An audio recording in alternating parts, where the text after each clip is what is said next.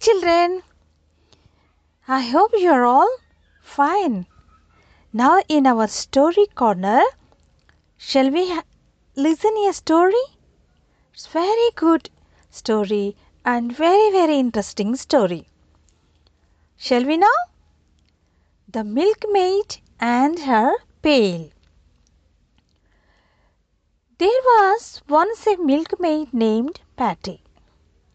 She milked her cow and carried the two pails of milk she fetched on a stick and set out to sell the milk at the market.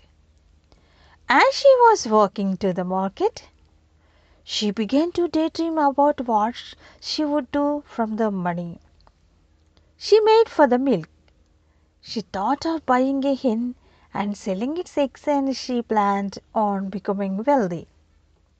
She dreamed of buying a cake, a basket of strawberries, a fancy dress and even a new house with the money she would make selling the eggs and the milk.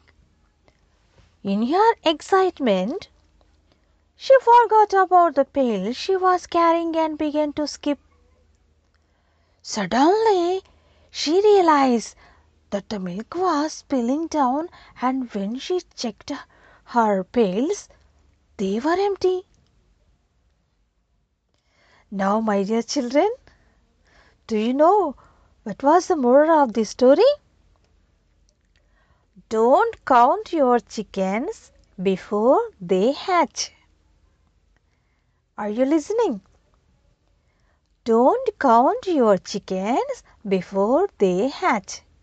It is important to focus on the process of achieving success and not just success alone.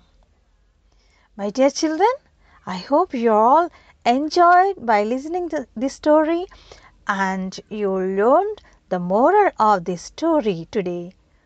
Bye bye. See you next time with a very good story.